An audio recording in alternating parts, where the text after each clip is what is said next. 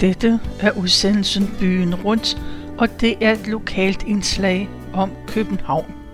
Mit navn er Tove Christensen, og nu skal vi høre lidt om de lokale nyheder, som jeg har fundet på Nørrebro Liv og Nordvest Liv. Og der har jeg valgt lidt af hvert. Vi begynder med en overskrift, der hedder Personalet smider alt, hvad de har i hænderne, tager hjem til eleverne med goodiebags. Skolen deler 270 goodiebags ud til ensomme elever. Rørte studerende tager imod den fine anerkendelse med stor glæde. Eleverne på Nørrebro Gymnasium er i fuld gang med hjemmeundervisning.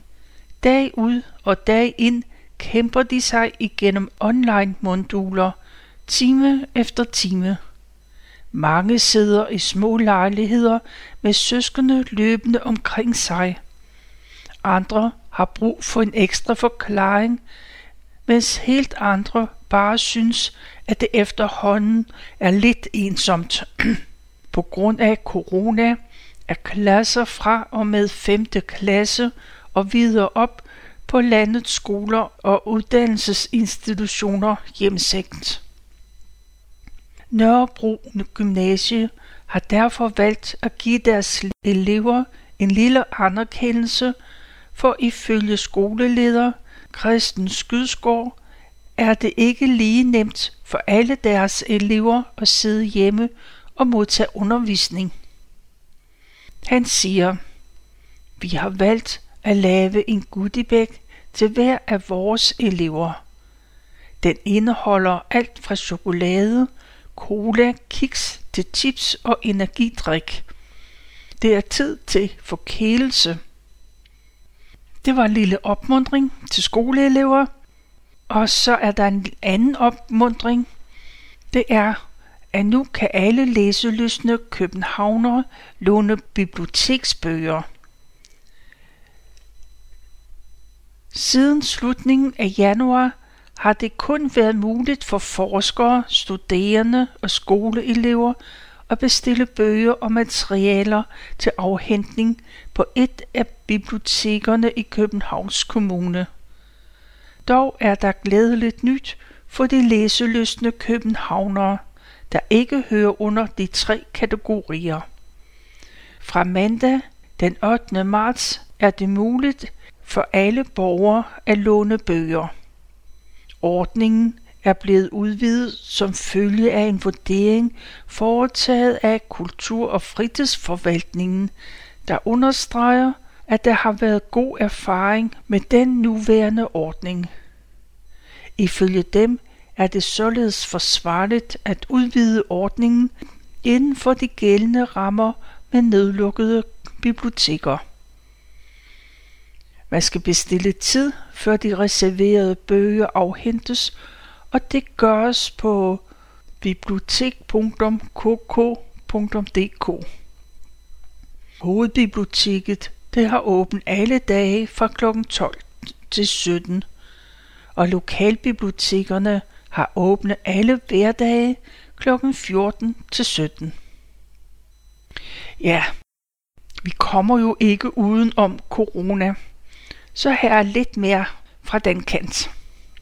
Og der er ingen nye smittede med den sjældne coronavariant. Vi skylder Nordvest den største tak. Det er overskriften.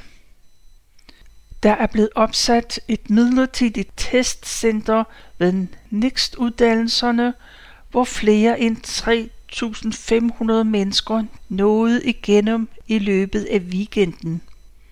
Det er ikke længere muligt at blive testet der. Da myndighederne fortalte os om den sydafrikanske coronavariant, og vi alle blev opfordret til at blive testet, så oplevede jeg det bedste side af vores landsbystemning. Det siger danske Krausfeldt, næstformand i Bispebjerg Lokaludvalg. Næstformanden kommer med udtalelserne fordi der i går aftes blev klart, at der ikke var fundet flere tilfælde af den sydafrikanske coronavariant i Nordvest. Det oplyser Styrelsen for Patientsikkerhed. Torsdag i sidste uge blev der konstateret nogle tilfælde af den sydafrikanske variant, som viser tegn på at være mindre følsom over for vaccine. Det fik myndighederne til at banke på døre, sende sms'er og oprette et lokalt testcenter. Det betød, at flere end 3500 blev testet hen over weekenden alene i det nyoprettede testcenter. Situationen forhindrede dog ikke organisationen Man in Black i at starte en stor demonstration på Hulgårdsplads lørdag aften. Allerede tirsdag kunne Nordvest Liv så fortælle, at udbruddet ikke havde betydet flere smittede. Og i går aftes blev det klart, at det tilsyneladende er lykkedes at inddæmme udbruddet af den sydafrikanske variant. Stort set alle tog budskabet seriøst. Vi var rigtig mange, som stod klar lørdag morgen før klokken 8. Ved at alle blev testet, fik vi kortlagt udbrudets omfang. Det var ikke sket uden de mange beboere i Nordvest. Vi skylder dem den største tak. Det siger Dan Krausfeldt. Nordvesterne får også ros med på vejen af Københavns Sundheds- og Omsorgsborgmester Sisse Marie Velling fra SF. Hun siger, jeg er så glad, og jeg vil gerne sige et kæmpe stort tak til alle de mange københavnere i Nordvest, som lyttede til vores opfordring om at blive testet. Det er samfundssind på den helt store klinge, siger hun. Det var coronaafdelingen, tror jeg. Og så skal vi til noget helt andet. Kirkegårds gravsted skal restaureres. Vi har en pligt til at efterkomme ønskerne fra en af vores største tænkere. Det er overskriften. I mere end 165 år har forfatteren, teolog og filosof Søren Kierkegaard ligget begravet på Assistens Kirkegård. Nu er tiden kommet til, at gravstedet skal restaureres efter fondsdonationer på hele 180.000 kroner er tikket ind.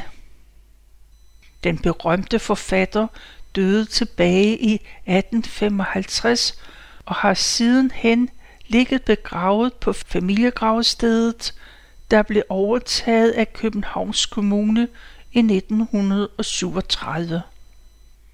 Selvom gravstedet løbende er blevet istandsat, så har det aldrig været så gennemgribende, som det bliver i forbindelse med Nationalmuseets bevaringsafdelings arbejde. Søren Kirkegaards gravsted besøges hvert år af tusindvis af mennesker fra ind- og udland og er af Nationalmuseet udpeget til at have højeste bevaringsprioritet. Der er noget næsten fortryllende ved kirkegård. Noget forunderligt. Han havde en fabelagtig evne til at leve sig ind i menneskelivet, og når man læser ham, får man en fornemmelse af, at han har kendt en. Man bliver simpelthen draget af ham – det pointerer Niels Jørgen Kappelørn, professor og kirkegårdsforsker, i en pressemeddelelse. Inden Søren Kirkegaard døde, havde han et klart ønske om, hvordan hans gravsted skulle se ud. Der står blandt andet i hans optegnelser, at gittert omkring gravstedet skulle gøres smukt i stand og så skal en af marmortavlerne bære Søren Kirkegaards navn og et vers af salmedigteren Hans Adolf Brorson. hans ønsker er hidtil blevet efterkommet. Vi har en pligt til at efterkomme ønskerne af en af vores største tænkere, som selv den dag i dag er absolut aktuel og stadig bliver oversat til nye sprog. Det understreger Niels Jørgen Kappelørn. Det var om Søren Kirkegaards gravsten på assistentkirkegården. Nu til noget ganske andet. Laura fra Jagtvej 99 er bange for at miste Nørrebros magi. Der må ikke kun være dyre faste lavnsboller på Rysgade. Det var overskriften. Det er 14 år siden, at ungdomshuset blev rømmet. Laura var en del af miljøet dengang.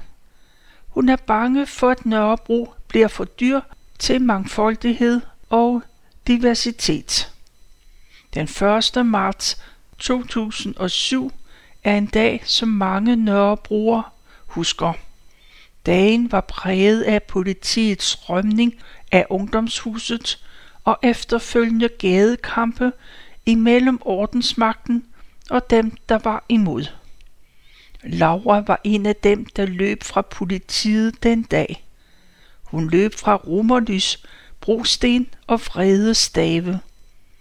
Hun var selv en aktiv del af miljøet i ungdomshuset på det tidspunkt, men stadig ung og gik ikke forrest i kampen.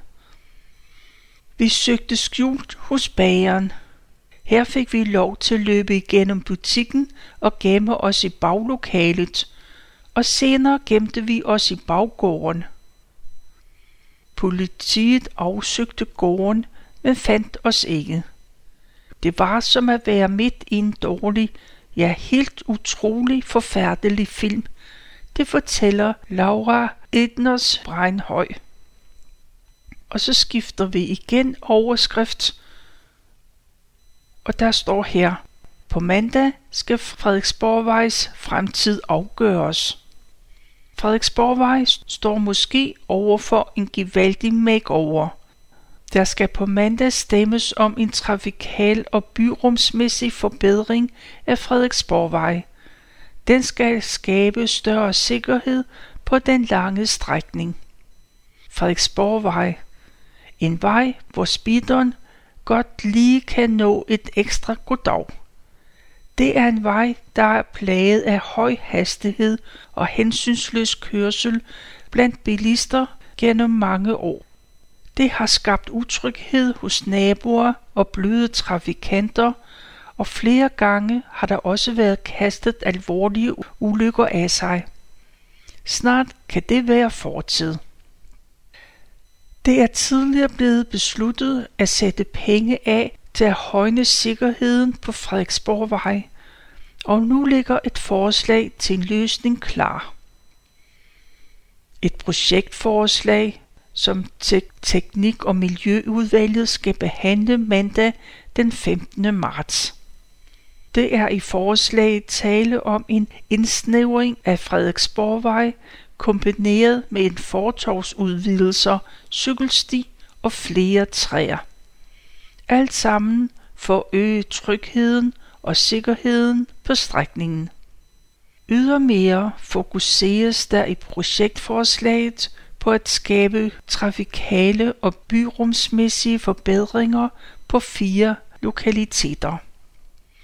Det drejer sig om de tre kryds, hvor Frederiksborgvej krydser Glasvej, Rentemestervej og Birkedommervej, Landsdommervej og Hovmestervej, samt strækningen imellem Doteavej og Birkedommervej.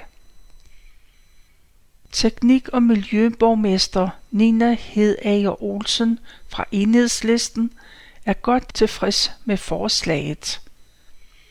Frederiksborgvej har længe krævet en ombygning, så farten bliver sat ned, og med det nuværende forslag får vi taget hånd om en stor del af problemet.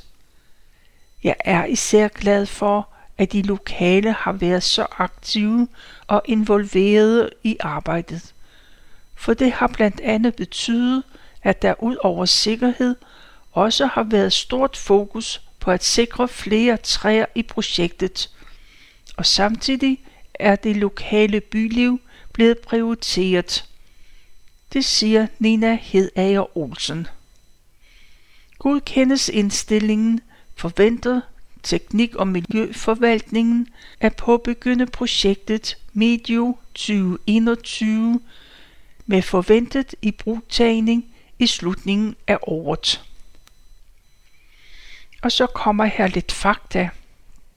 Med projektet nedlægges ca. 16 bilparkeringspladser uden for betalingszone, mens der etableres 13 erstatningsparkeringspladser. Både nedlæggelse og erstatning af parkeringspladser sker i relation til løsninger, der øger trafiksikkerheden for de bløde trafikanter. Det kan i forbindelse med projektet plantes op til ni træer. Det endelige antal af træer det afhænger af brandredningsforhold og en eventuel frivillig aftale. Det eksisterende ledningsforhold i jord og luft begrænser generelt muligheden for plantet træer i projektområdet. I budget 2020 blev der afsat 6,3 millioner kroner. Udover den ordinære anlægsbevilling er der udmyndtet 8,4 millioner fra området Fornyelse Nordvest. Og det var artiklen om Frederiksborgvej.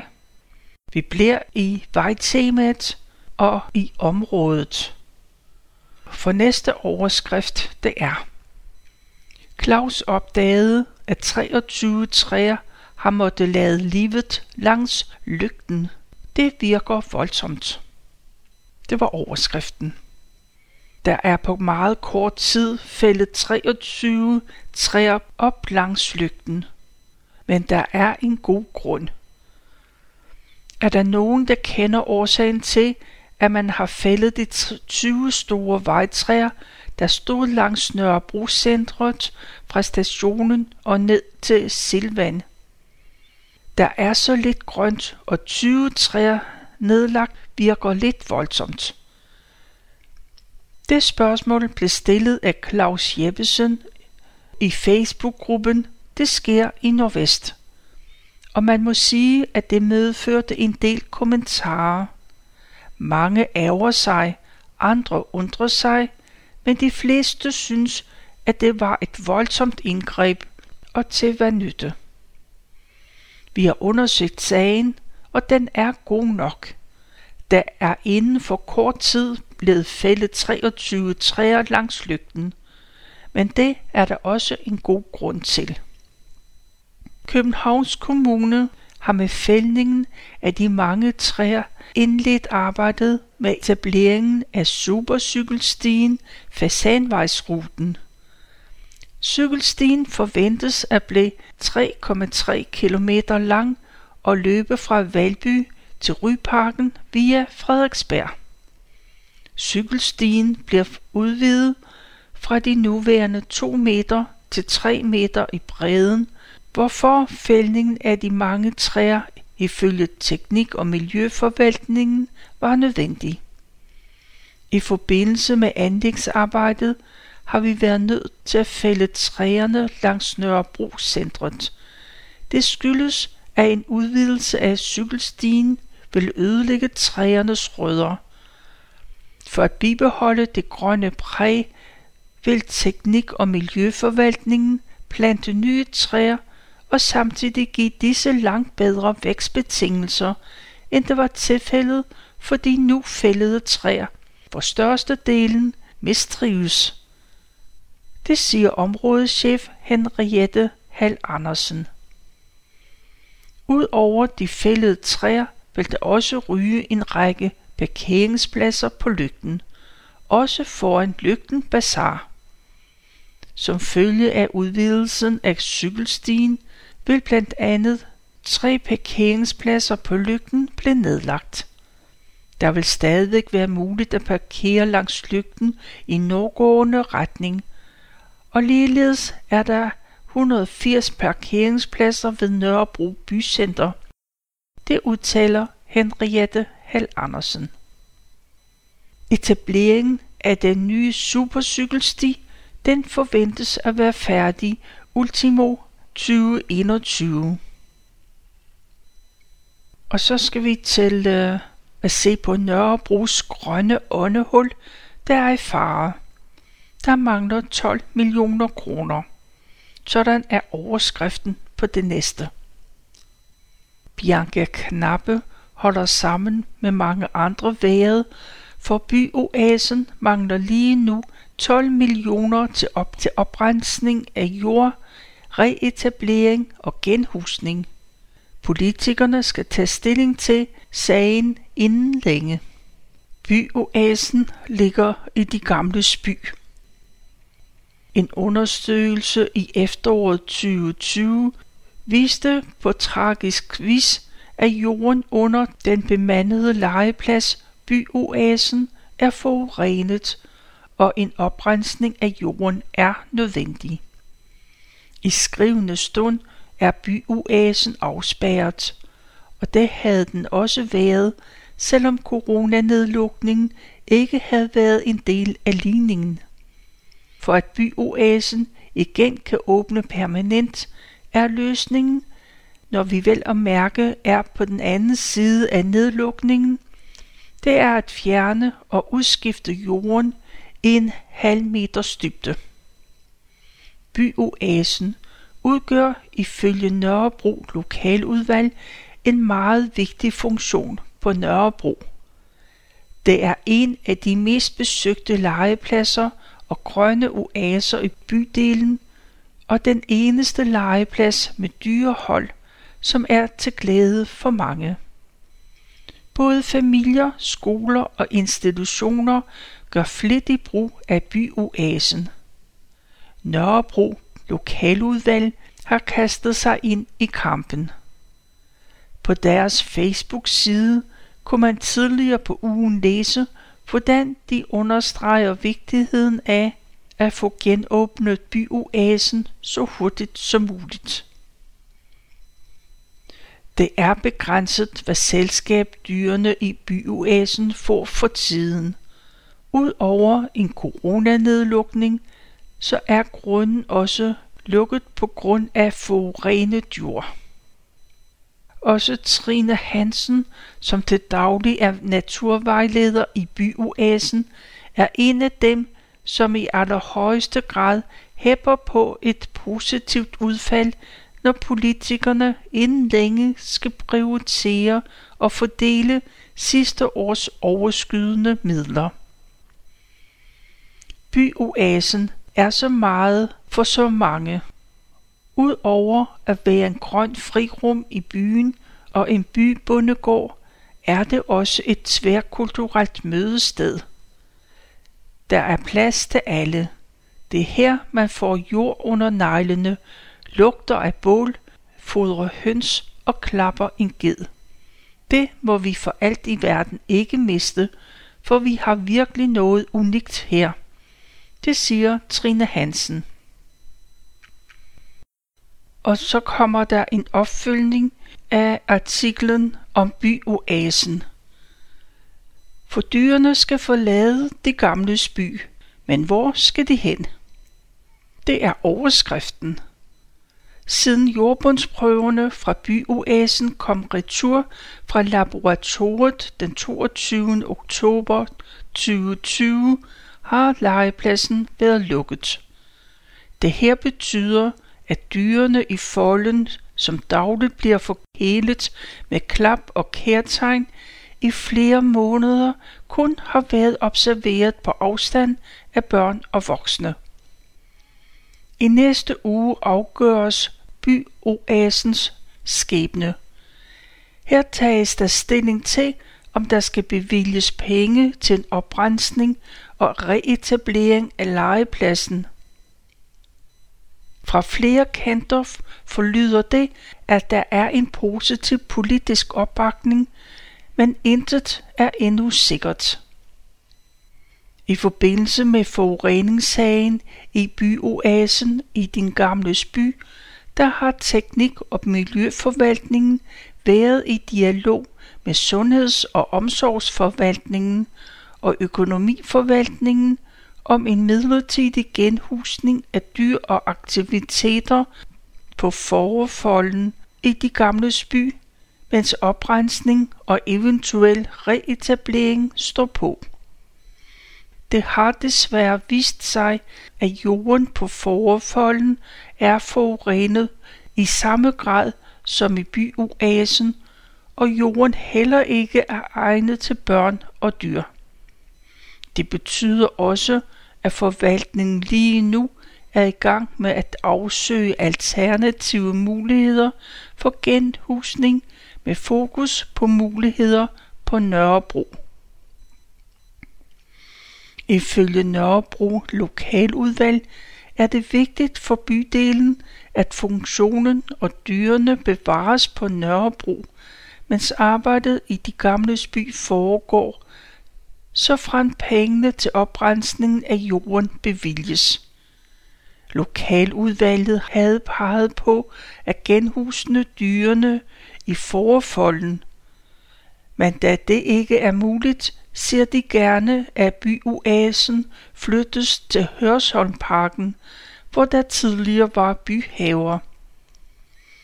Det er endnu ikke muligt at få konkrete bud fra forvaltningen omkring en ny placering, men der arbejdes på, at dyrene kan forblive på Nørrebro som udgangspunkt. Der er i skrivende stund ved at blive taget prøver af jorden i Hørsholmparken. Man ved derfor ikke, om der overhovedet er muligt at placere byoasen i området. Det er kun aktuelt med en genhusning af dyrene, hvis politikerne beslutter, at legepladsen skal genoprettes. En eventuel genopretning af legepladsen er med på forhandlinger ved overførselssagen i næste uge, hvor Teknik- og Miljøforvaltningen forelægger et forslag til finansiering af oprensning og genetablering af legepladsen. Og det var så fra den sidste artikel fra Nørrebro Liv fra midten af marts 2021. Og her på faldebrevet, så står der om øh, en velkendt børneorganisation afholder landsindsamling. Lokal ildsjæl taler børnenes sag. Det var overskriften. Børns Vilkår har allerede sat kryds i kalenderen. Søndag den 21. marts afholder børneorganisationen landsindsamling. Denne søndag vil Børns Vilkår samle ind til arbejdet for udsatte børn. Indsamlingen går til at sikre, at flere børn og unge kan få hjælp på børnetelefonen. En telefonlinje, hvor omtrent 600 frivillige rådgivere står klar til at hjælpe børn og unge. Sidste år havde børnetelefonen over 52.000 samtaler med børn og unge omhandlende emner som angst, spiseforstyrrelser, selvskade, selvmordstanker, selvmordsforsøg, ensomhed og psykiske lidelser. Dog måtte mange børn ringe forgæves, da de ikke kunne få de fornødne samtaler. Der er nemlig kø på linjen. Ifølge børns vilkår blev halvdelen af de henvendelser, som børnetelefonen fik i 2020, ikke besvaret. Derfor er der behov for et økonomisk pust til børnetelefonen, så der blandt andet kan rekrutteres og uddannes flere frivillige rådgivere. Og det var, hvad jeg havde valgt at læse fra Nørrebro Liv og Nordvestliv. Så tror jeg bare, der er tilbage at sige tak for nu og have det godt.